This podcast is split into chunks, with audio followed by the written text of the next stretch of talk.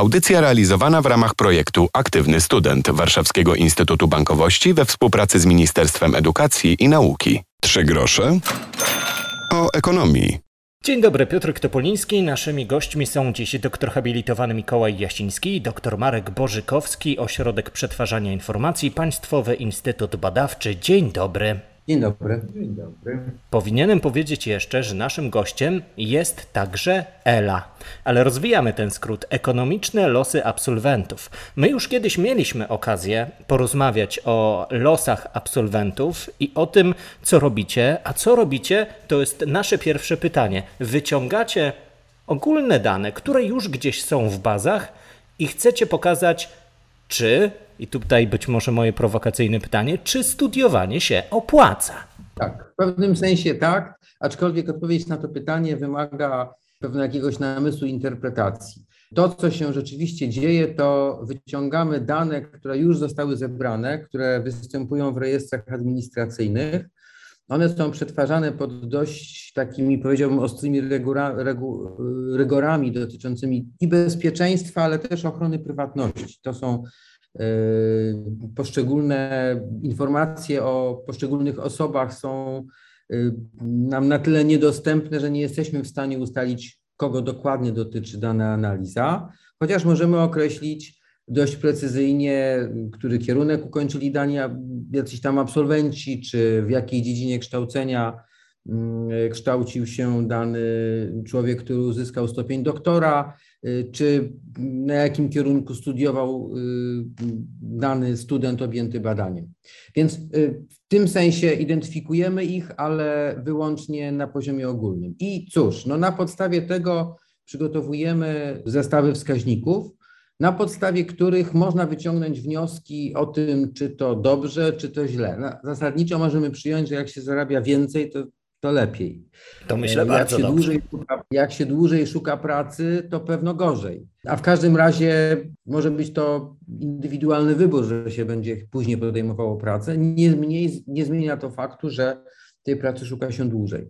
Oczywiście informacje, które są pokazywane w mm, systemie ELA, nie oznaczają, że powiedzmy mm, absolwent danego kierunku, którego absolwenci średnio zarabiają ileś tam, będzie zarabiał właśnie tyle. To nie są informacje deterministyczne, natomiast ich wartość polega na tym, że osoba, która kształci się na danym kierunku albo rozważa kształcenie na danym kierunku, może spodziewać się, że no najbardziej prawdopodobne zarobki w tej grupie to będą kształtowały się między taką a taką kwotą z grubsza rzecz biorąc. I oczywiście ta osoba, decydując się na dane studia, musi wiedzieć, że no, wszystko będzie skłaniało ją do tego, żeby tyle zarabiała.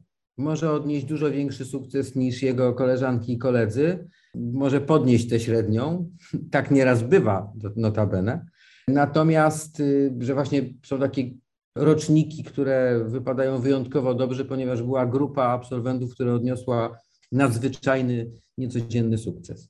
Ale to jest taka cecha wszelkich statystyk, wszelkich średnich, że, mm, że one mówią nam bardziej o pewnej oczekiwanej wartości e, niż o czymś, co determinować będzie losy pojedynczych ludzi. Rozmawiać będziemy dzisiaj o doktorach, bo możemy od teraz sprawdzać nie tylko informacje zawodowe o karierach absolwentów, lecz także o tych osobach ze stopniem doktora. No i znów przepraszam za prowokację, ale macie panowie doświadczenia z doktoratem.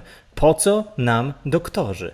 Ja bym powiedział tak, gdyby pan zapytał, dlaczegoście zrobili doktorat, to powiem, bośmy realizowali jakieś swoje pasje. I to jest chyba właściwa odpowiedź na pytanie. Czyli nie ten e, argument ekonomiczny jest jako pierwszy, mimo że będziemy o nim rozmawiali dziś. Z całą pewnością nie i to w żadnym momencie. W momencie, kiedy ja rozmawiam z moimi dziećmi, które wybierały kierunki studiów, oczywiście wtedy system ELA już był dostępny. Radziłem im, słuchaj, sprawdź, ile się zarabia po tym kierunku studiów, ale idź za swoją pasją, idź za swoimi marzeniami, a to jest tylko uzupełnienie Twojej wiedzy, tak żeby ta decyzja była racjonalna. Stąd można powiedzieć, że ten system ELA spełnia taką rolę właśnie uzupełniającą pewnego rodzaju wady podejmowania decyzji, likwidującą tę niewiedzę. Druga sprawa, o której warto też powiedzieć, to jest to, że czy studenci, czy też absolwenci, którzy wychodzą na rynek pracy, spotykają się z pracodawcą. Z reguły ta relacja potencjalny pracownik, kandydat do pracy i pracodawca jest relacją bardzo niesymetryczną. Pracodawca wie, ile płaci i ile się płaci, a ten potencjalny pracownik no, chciałby ileś zarabiać, nie bardzo wie, czy to jest dużo, czy to jest mało. Mówi się, że zarabia się po tych studiach tyle, ale ja dokładnie nie wiem. To, co my dajemy, mamy nadzieję, że trochę usymetryczni te relacje, czyli ten absolwent, student czy doktor po doktoracie, przystępując do pracy zawodowej, będzie wiedział, ile się zarabia w jego grupie, no i dzięki temu będzie w stanie może sensowniej negocjować z potencjalnym pracodawcą.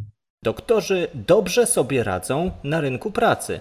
To nowe dane, które wynikają z systemu ELA, biorąc pod uwagę dziedziny kształcenia, w 2019 roku najwięcej osób otrzymało stopień doktora w dziedzinie nauk medycznych i nauk o zdrowiu, to ponad 1500 osób. Nieznacznie to wyprzedza nauki społeczne, a także nauki inżynieryjno-techniczne. Jeszcze może o tej kwestii ilościowej. To dobrze, że mamy ponad 5 tysięcy osób na doktoratach, tak z lekka szacując? Czy to może za mało, a może zbyt wiele osób zostaje na uczelniach? To są dwie różne rzeczy. To, czy się zostaje na uczelni i to, czy się robi doktorat. Generalnie rzecz biorąc, no cóż, nie nam oceniać, czy to jest dużo, czy mało. Trzeba by to tak naprawdę porównać z jakimiś trendami ogólnoświatowymi, żeby móc coś na ten temat powiedzieć. To, że między 6 i 7 tysięcy osób y, robi rocznie doktorat, to jak widać jest y, liczba, która się utrzymuje. Ona jest dość podobna y, z roku na rok. Wydaje mi się, że patrząc na nasz wydział, że to jest liczba, która jest jakoś wystarczająca. To też trzeba mieć świadomość, że silnie zależy od jakby powiedzieć, możliwości finansowych w nauce i możliwości zatrudnienia tych osób.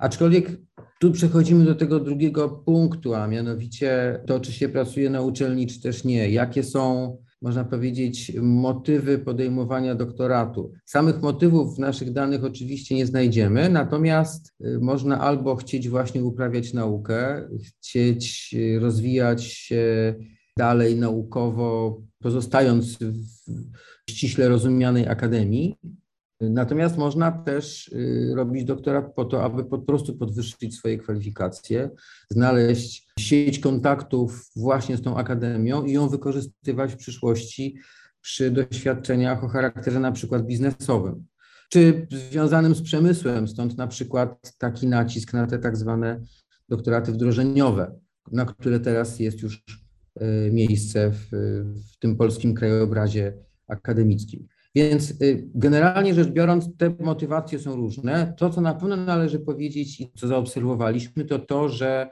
dość masowo, kończąc studia doktoranckie, robiąc doktorat, dość masowo po pierwsze podejmuje się pracę na uczelni, o czym za chwilkę kolega powie, i po drugie często łączy się tę pracę na uczelni z pracą poza uczelnią, co kiedyś było nazywane w taki trochę drwiący sposób chałturą, Niejednokrotnie te brzydko nazywane hałtury mają charakter y, stabilnej pracy etatowej, która po prostu uzupełnia w jakiś sposób wynagrodzenia z uczelni. To jest znowu, to zjawisko podejmowania pracy na uczelni, jakkolwiek masowe, jest znowu zróżnicowane ze względu na dziedzinę i też zwyczaje podejmowania pracy poza uczelnią w tym okresie pracy na uczelni też są zróżnicowane. To zacznijmy może od nakreślenia, jak wygląda e, ogólnie ta sytuacja. Ponad 60% doktorów po doktoracie w którymś momencie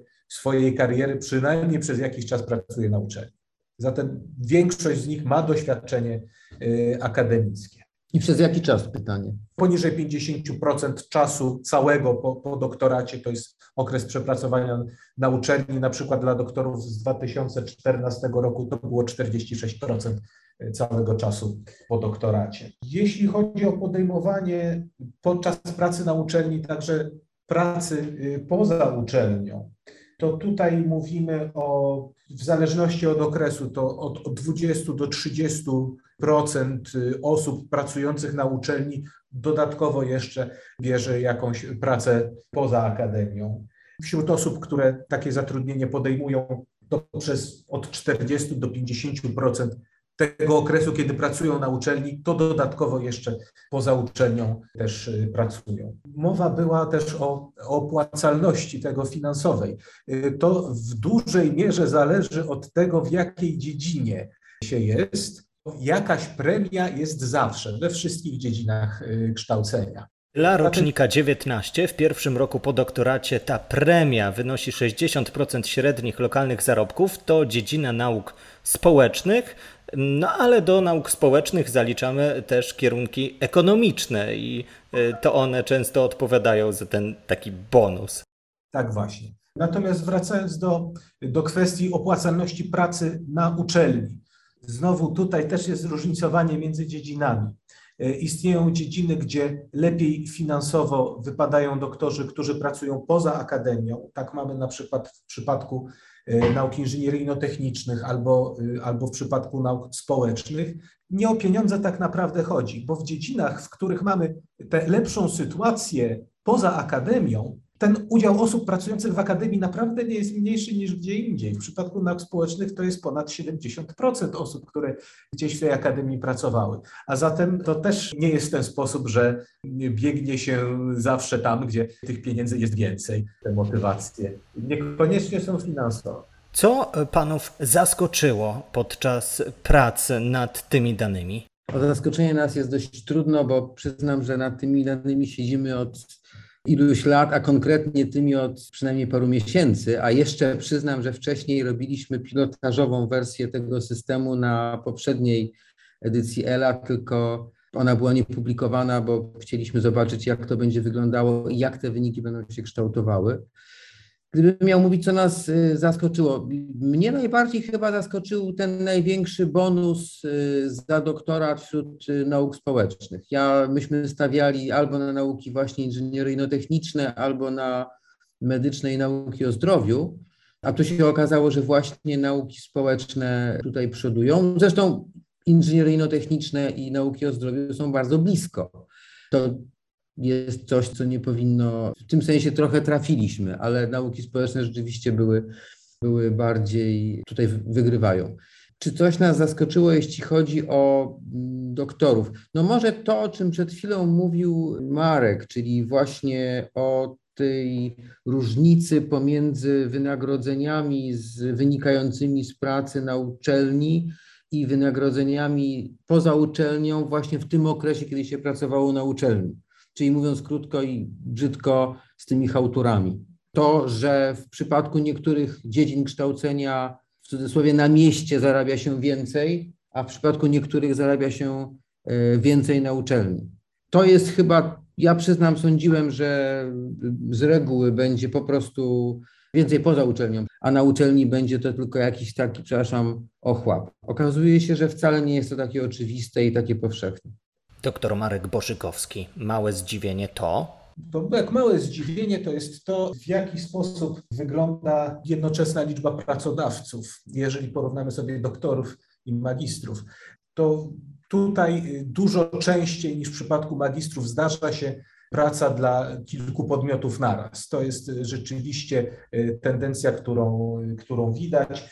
Różnica taka, że przeciętny magister pracuje dla jednego i sześciusetnych pracodawcy jednocześnie, podczas kiedy doktor jeden i siedemnaście setnych. Więc to jest częściej już praca dla, dla kilku podmiotów.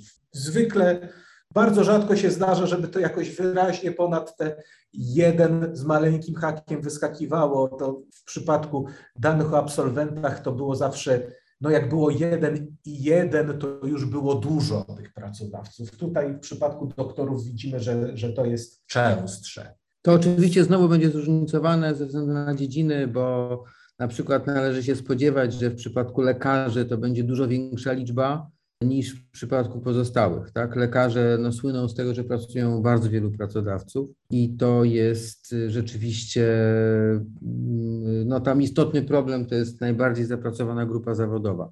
Natomiast generalnie rzecz biorąc, y, absolwenci rzadko pracują u wielu pracodawców na raz i ten ogonek nad tą jedynką, te 17 setnych zamiast 6 setnych, to wbrew pozorom jest sporo. Na koniec naszej rozmowy ogólnopolski system monitorowania ekonomicznych losów absolwentów szkół wyższych to jest system, który się rozwija i również macie plany na kolejne lata. Co dane nam pokażą? W przyszłym roku, poza tym, co teraz prezentujemy, zacznę od doktorów, a dokładnie od szkół doktorskich i studiów doktoranckich. Planujemy zaprezentować również ścieżki kształcenia doktorantów z uwzględnieniem zarówno okresu studiów doktoranckich, czyli okresu przed ustawą 2.0 i porównać to, zestawić ze ścieżkami kształcenia doktorantów w szkołach doktorskich. To będzie dość istotne uzupełnienie, choćby ze względu na potrzebę czy ministerstwa, czy poszczególnych uczelni na jakąś ewaluację tych nowych rozwiązań. To jest pierwsza rzecz. Druga rzecz, to o czym dzisiaj szczegółowo nie mówiliśmy, ale może przyjdzie czas, chętnie się wprosimy, to są ścieżki kształcenia studentów. To, co uruchomiliśmy w tym roku, uważamy za bardzo ważny element systemu ELA, uzupełniający dotychczasowe analizy dotyczące absolwentów, a mianowicie właśnie ścieżki kształcenia studentów. Co się kryje pod tymi słowami? W tej chwili kryje się informacja o tym, po pierwsze, jak wygląda terminowość uzyskiwania dyplomów, czy w ogóle osiągania kolejnych lat podczas studiów. Po drugie, jak wygląda sytuacja, gdy studenci modyfikują swoje ścieżki kształcenia, a więc gdy na przykład zmieniają kierunek, albo gdy przerywają na dłuższy czas studia, albo wręcz je porzucają.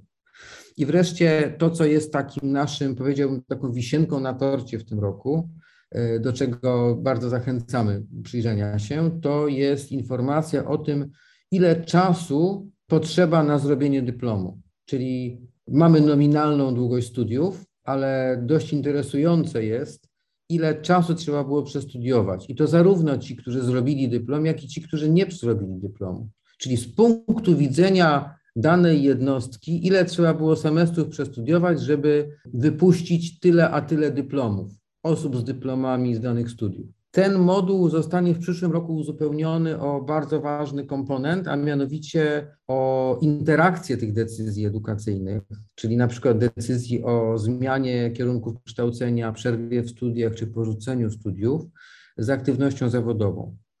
To jest bardzo ważne uzupełnienie. W tej chwili pokazujemy to na poziomie samego systemu kształcenia. W przyszłym roku będzie to, co w tym roku, i to, co dotyczy ich aktywności zawodowej.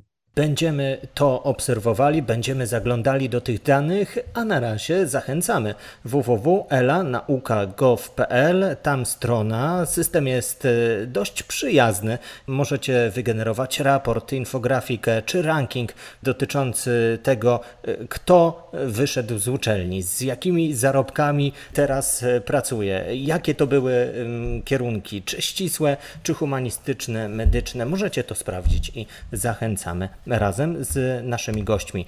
Bardzo dziękuję. Doktor habilitowany Mikołaj Jasiński, doktor Marek Bożykowski, Ośrodek Przetwarzania Informacji, Państwowy Instytut Badawczy. Nasi dzisiejsi eksperci to także wykładowcy Uniwersytetu Warszawskiego. Dziękuję za to spotkanie. Dziękujemy. Piotrek Topoliński również dziękuję. Trzy grosze o ekonomii, tak nazywa się podcast, który można obserwować w każdej chwili. Tam znajdziecie całą naszą rozmowę, a także nasze poprzednie spotkanie i następne. Już teraz zapraszam do usłyszenia. Audycja realizowana w ramach projektu Aktywny Student Warszawskiego Instytutu Bankowości we współpracy z Ministerstwem Edukacji i Nauki.